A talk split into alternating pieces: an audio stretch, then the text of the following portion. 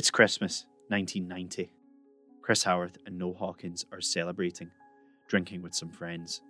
A few nights earlier, they had battled a freak storm to bring £100 million worth of Colombian cocaine into Scotland. The mastermind behind the importation, Julian Chisholm, allows his gang to spend the holidays with their families as the cocaine sits on a beach at Clashnessie Bay. But then, in the new year, it's time to get to work. Around the same time, Graham Dick, the customs officer investigating the gang, receives a tip. Julian Chisholm's cocaine was still in Scotland. Here's Graham Dick. The one thing we had in our favour was that we knew that Davy Forrest and Ian Ray would be used to take the drugs down to London.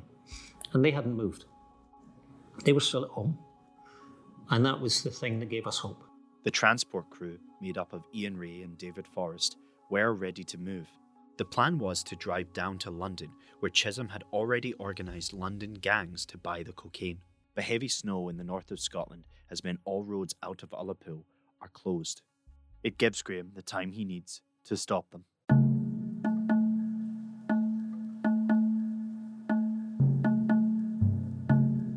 It's a race against the clock.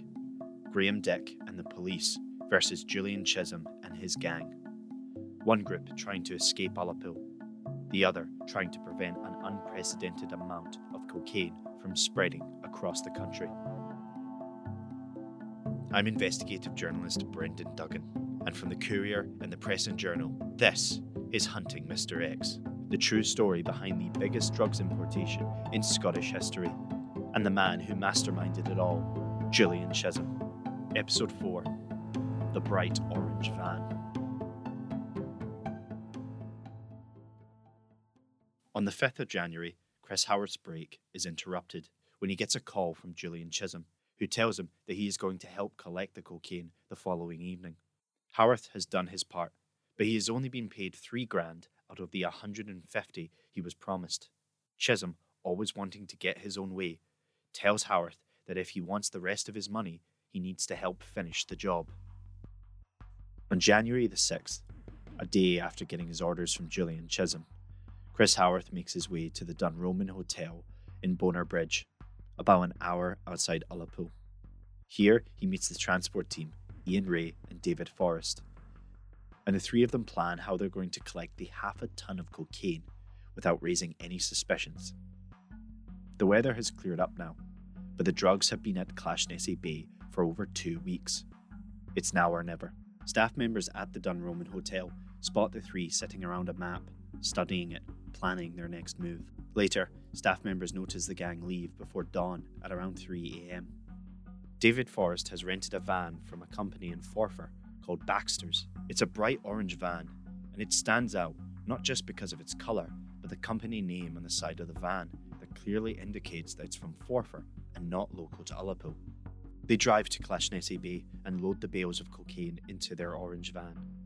With everything set, Howarth tells Ian Ray and David Forrest that the two men should take the long way back to Ullapool, where there'll be less police activity, but they ignore him. Howarth heads home, his part of the job finally done. He has yet to be paid, but soon a paycheck will be the least of his worries. Later that morning, at around 7 am, Sergeant Mike McLennan of the Northern Constabulary leaves his home in Ullapool for a training course in Inverness. Sergeant McLennan is the local bobby around Ullapool, so he's been asked by Graham Dick to look out for anything suspicious. As he's driving out of Ullapool, Sergeant McLennan spots something suspicious on the side of the road. And it was purely by chance that he was going down to Inverness early in the morning and he saw this van in Corrieshalloch. And it was suspicious, and there were two guys there, so he radioed it in and it went to Ullapool, it went to Dingwall, and it came to us. Sergeant McLennan gets in touch with Customs and reads out the name on the side of the van Baxter's Self Drive in Forfar.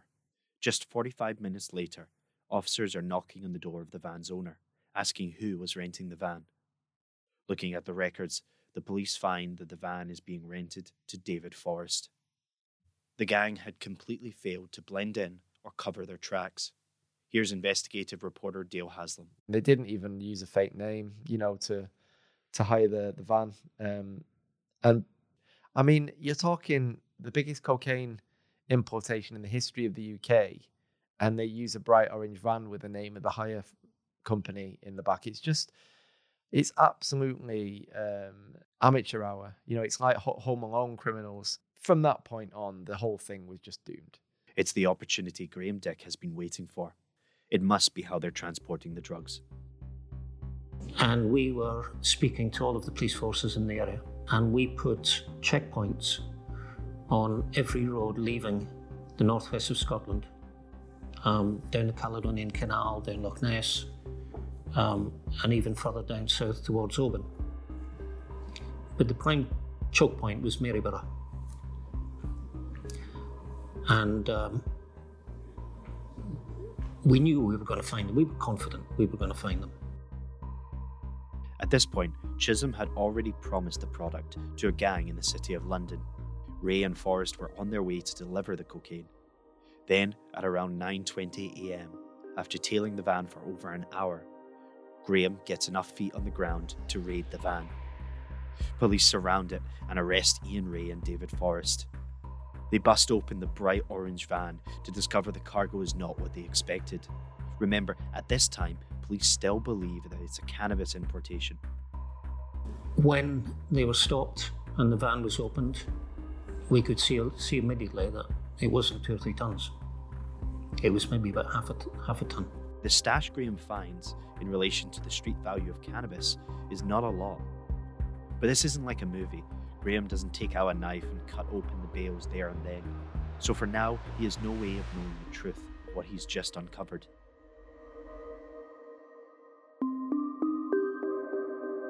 Instead, the van and the drugs are sent away for forensic testing. Graham doesn't just wait around, however. Later that morning, police raid the home of Chris Howarth and arrest him. In his home, they find poems about a ship, about its cargo, as well as doing time in prison. They then arrest Noel Hawkins and Robbie Burns. By the end of the day, all five members of Julian Chisholm's gang are arrested and sent to Porterfield Prison in Inverness. The next day is when the London forensics report to Graham that the cargo wasn't cannabis at all, but half a ton cocaine. Graham has hit the jackpot. Astonishment. But then it started to make sense. The fact that we hadn't seen them in Spain, the fact that the rake hadn't moved, the fact that the east ray hadn't moved, the fact that we hadn't seen any um, suspect vessels coming up into the North Minch the fact that they had suntan, suntans, it became clear that Chris and Noel must have come from a region where they could have picked up half a ton of cocaine. Operation Klondike is more success than he could have ever imagined. 500 kilograms of cocaine from the notorious Cali cartel. This amount of cocaine was so close to being on the streets, and it was stopped just in time thanks to the work of Operation Klondike. Now it was time to make sure those responsible paid for it. In the spring of 1991, three months after their arrest, Julian Chisholm's transport team, Ian Ray and David Forrest, are called to the High Court in Edinburgh. The two men plead guilty to cocaine dealing. Forrest is given 10 years, whilst Ray is given 7. The Crown prosecution accepts their pleas because they want the two men's testimonies to be used in the trial of the importation team. That's the trial of Chris Howarth, Robbie Burns, and Noel Hawkins. Their trial begins in the following month. The court cases get national attention in the news. Someone who has covered hundreds of court cases across their career is investigative reporter Dale Haslam. This was a huge media story at the time because of the amount of drugs that were recovered, because people were absolutely aghast to know. I mean, you're talking about um, the early 90s where, you know, in the 80s, people would take, you know, LSD and magic mushrooms, like the, you know, the party scene. Uh, people would smoke cannabis, but cocaine wasn't a very fashionable drug. It wasn't a very mainstream drug that that that's known like it is known today. And when people found out that you know this amount of drugs was was uh, so perilously close to finding its way onto the streets of of, uh, of the northeast of Edinburgh, people were absolutely shocked. During the trial of the importation team, the jury hear that the cocaine is worth more than 100 million pounds. There is an audible gasp in the courtroom. The lawyer for Noel Hawkins, a man named Kevin Drummond, argues that the inflatable boat sailed ashore by Howarth and Hawkins couldn't possibly have held the weight of both the men and the drugs. This argument soon falls apart when Graham Dick himself took 500 kilograms of salt and loaded it onto a rubber dinghy and sailed it around Troon Harbour. When the trial finally concludes, all men are found guilty. Robbie Burns gets 15 years. He pulled out of the job before Howarth and Hawkins were sent to Spain, but he is still considered a co conspirator. Noel Hawkins is given 15 years, and Chris Howarth is given 25 years in prison. The judge does make a comment about the missing man in the room, Julian Chisholm. He describes the gang as pawns in a much bigger game. When arrested, some of the gang members did mention Julian Chisholm. He hasn't been caught yet, still hiding away in Spain. During the trials of the other gang members, an order was made under the Contempt of Court Act, which stopped Julian Chisholm's name from appearing in the press. But the media needed to call him something. This is where the name Mr. X was born, and with his new name, Julian Chisholm watches as the operation he had built was slowly being taken apart piece by piece, gang member by gang member. With the five convictions packed away, Graham now set his sights on the big fish, who was now known by the name Mr. X. But before we get to that, months later, it's the 1st of November, and Graham Dick gets a call from a contact. Graham had been looking for the DMRB, the tanker which sailed Howarth and Hawkins, as well as the cocaine, into Scotland. It took us a little bit of time to find out how the drugs got to Scotland. And we were given the name of a vessel called the DMRB. On the phone, this contact tells Graham that the DMRB had just docked in Canada.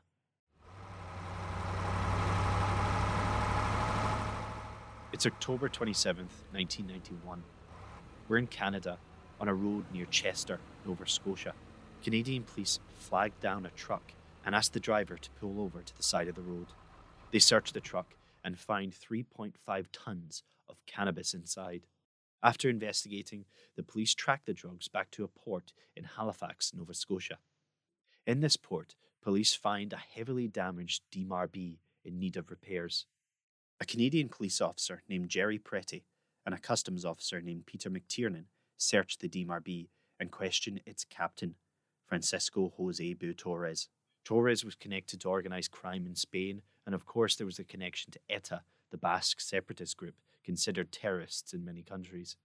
But more recently, he had sailed Hawkins and Howarth to pick up their cocaine from South America and take it back to Scotland. Torres is questioned in connection with the three tons of cannabis, but after interrogating him, Canadian police don't have enough physical evidence to charge Torres and are prepared to let him go. But then, I was down in uh, London with uh, my boss at the time, Mike, and I got a phone call from our liaison officer in Miami. And he said that the DMRB had been seized in Halifax. Well, the first thing we had to do was to have him arrested. So after getting the, the phone call, Mike and I went back to the office in London, spoke to David Hingston, who's the Procurator Fiscal, and sent him the information by fax that he needed to prepare an arrest warrant. Graham had to run through a long line of filing, faxing, making phone calls to get authorization to ask police in Canada to hold Torres. Canadian authorities then received the request to rearrest Torres, and it was just in time too. According to Graham, the ETA linked drug runner was preparing to leave for Madrid. Graham Dick flies to Canada in hopes of getting a look at the DMRB. On board, Graham looks for evidence that will link the DMRB and Torres to Mr. X's drug importation. Up till now, the police only suspected that the DMRB was involved. They needed solid proof. When he gets on board the massive tanker, Graham finds two pieces of physical evidence. First, there's a map with markings showing a route along Scotland, through the North Minch and into Clashnessie Bay, where the gang hid the drugs. Even better, was that they found Chris Howarth's fingerprints on this map. We found a piece of paper uh, with Chris Howarth's name and Noel Hawkins' name and the telephone number.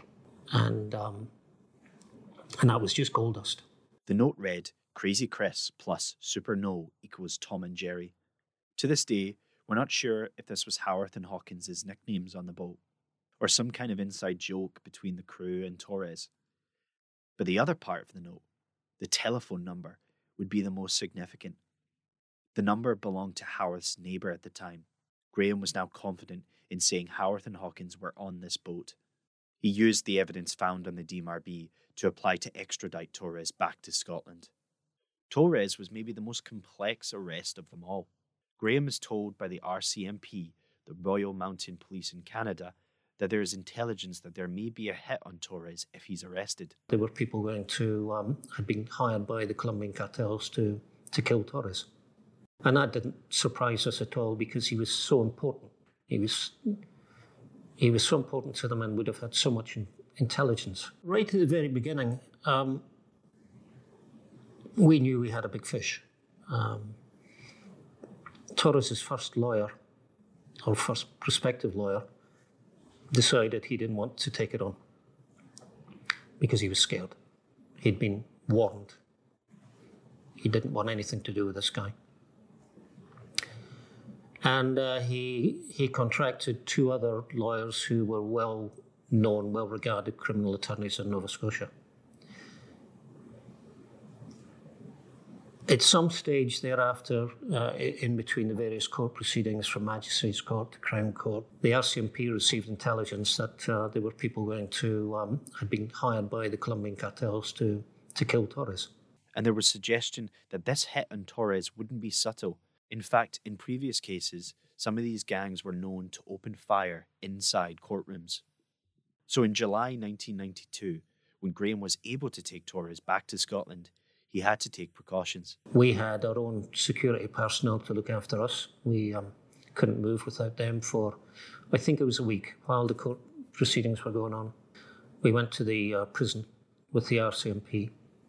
Alan Torres came in the room and he didn't look very happy. And uh, we took him downstairs, put him in a car, took him to the airport. Back at the office, the guys were checking all of the um, uh, the passengers on the flight to make sure there was nothing suspicious. And we were uh, driven out to the side of the plane. We went on board, um, handcuffed the Torres, and went to the back of the plane, and um, we took him back along with uh, a box with all the evidence. In July 1992, Francisco Jose Torres is brought back to Scotland. He spends most of the journey handcuffed to Graham Dick. He appears before the Sheriff's Court in Glasgow, charged with drug importation. One of my favourite details about the trial of Francisco Torres was that this criminal connected to ETA and organised crime was brought down in part by a woman from Stonehaven whose job it was to be obsessed with handwriting. Catherine Thorndycraft Pope speaks to us from her home in Stonehaven. She has blonde hair and wears a blueberry purple sweater.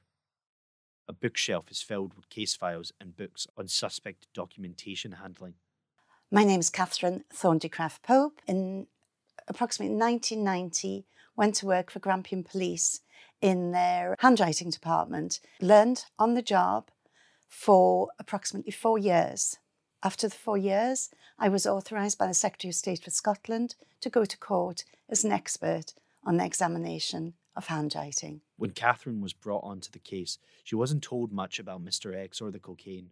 We were instructed to do this case by the Customs and Excise in Scotland, and um, you know, all we were shown was a little bit of paper, like um, uh, like three inches by three inches.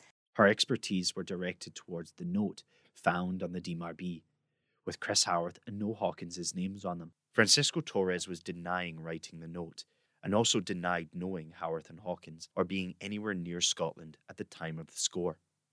So, in order to link Torres to Mr. X and the cocaine importation, Graham had to prove that Torres wrote the note. This was where Catherine came in. To be able to prove who wrote this writing, we needed um, comparable handwriting material. In order to do this, Catherine needed verified writing from Torres to compare with a note from the DMRB. But Torres was refusing to give a sample, which he can legally do. but that wouldn't end up being a problem for Catherine. So the next best is everyday known writings that people can speak for, having seen this person doing certain writings. Well, um, we got some very unusual handwriting to compare. So Torres, when he docked his ship at uh, Halifax, Nova Scotia, he had to obviously fill in forms for the customs and excise, all the details about the ship. So um, these were witnessed, these writings were witnessed by the officer on, on duty that day. There was another piece of handwriting that they could use to compare. In the Halifax detention centre where um, Torres ended up, he tried to cut his throat and wrote a very long, very neat, beautifully handwritten uh, suicide note. Torres survived his suicide attempt. And unfortunately for him, the warden of the detention centre witnessed Torres writing the note. Therefore, it was just more verified handwriting that could be used against Torres. To show us how she did it, Catherine turns to her computer, where she has digital versions of the evidence. Oh gosh, come on. Ah, It takes her a few attempts, but she manages to bring them up and begins to explain how, like a detective at a crime scene, she examined the smallest details and characteristics of Torres's handwriting, how he writes certain letters, the location of his punctuation, and finds things to match with the note found on the DMRB. So, what we do, we draw out all the writings and um, note how they were formed, the direction, the heights, the proportions. We get known writings, as I had mentioned, we had the known writings, the customs form, and the suicide note, and then compared as many of the writings as possible. This writing was mostly in, in block capitals, and um, this gentleman who had, whoever had written this note liked to use inverted commas and even at the same angle. One of the unusual, uh, not well, not really unusual, but one of the letters, a block A, and I noticed the A almost looked like a block D. It's a very open A. Wouldn't would be highly unlikely that somebody else would do exactly the same positioning and forming the letters of the words the same. We went through um, as many letters as we could on the note with Crazy Chris, Super Noel equals Tom and Jerry. And on all the writings we were given as the known writings of Torres, we found sufficient writings to go to a high probability that he had written this.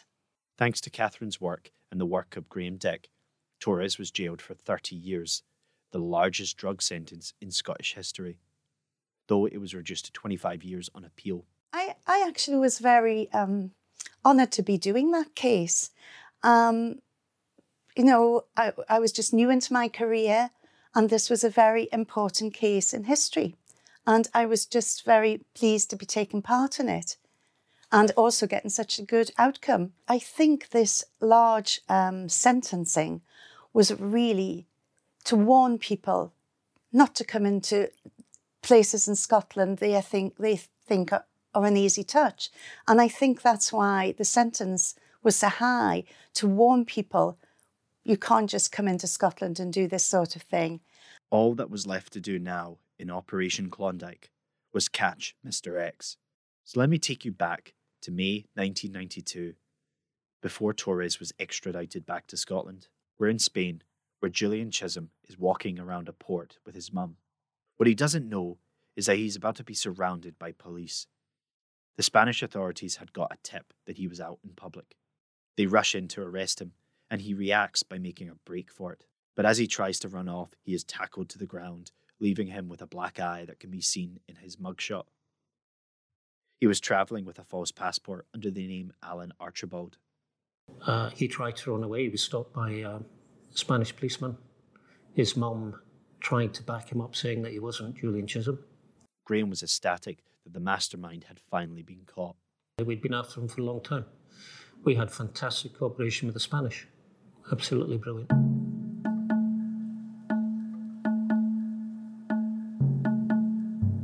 Graham immediately began the extradition process, just like he did with Torres. Now, if this was your typical true crime story, just like Torres, Chisholm would be put on a plane, handcuffed to Graham Dick, helpless to do anything as he watches the Scottish mainland come into view. He would be put on trial and given a harsher sentence than anyone in the crew, even more than Torres. But this isn't a typical true crime story. This is Hunting Mr. X, and this isn't how Julian Chisholm's story ends. Julian Chisholm's story ends inside one of the most dangerous prisons in Europe with a notorious French gangster and a prison break. Next time on the final episode of Hunting Mr. X. It was an old jail and it was well known for people escaping. Um, there was two escapes there in my time. People were like always wanted to go there because they knew they had a good chance there of escaping. We had to try and look for him, and we did. Nobody understood why this call had been made. Hunting Mr. X is a DC Thomson production from the titles of the Courier and Press and Journal. You can listen to the whole series on all your major podcast platforms. If you enjoyed this episode, subscribe to the series so you never miss an episode. And why not leave us a review? And for more Mr. X content, you can log on to the Courier or the Press and Journal. Hunting Mr. X is presented and co produced by me, Brendan Duggan. Original reporting by Dale Haslam and co produced by Morven McIntyre.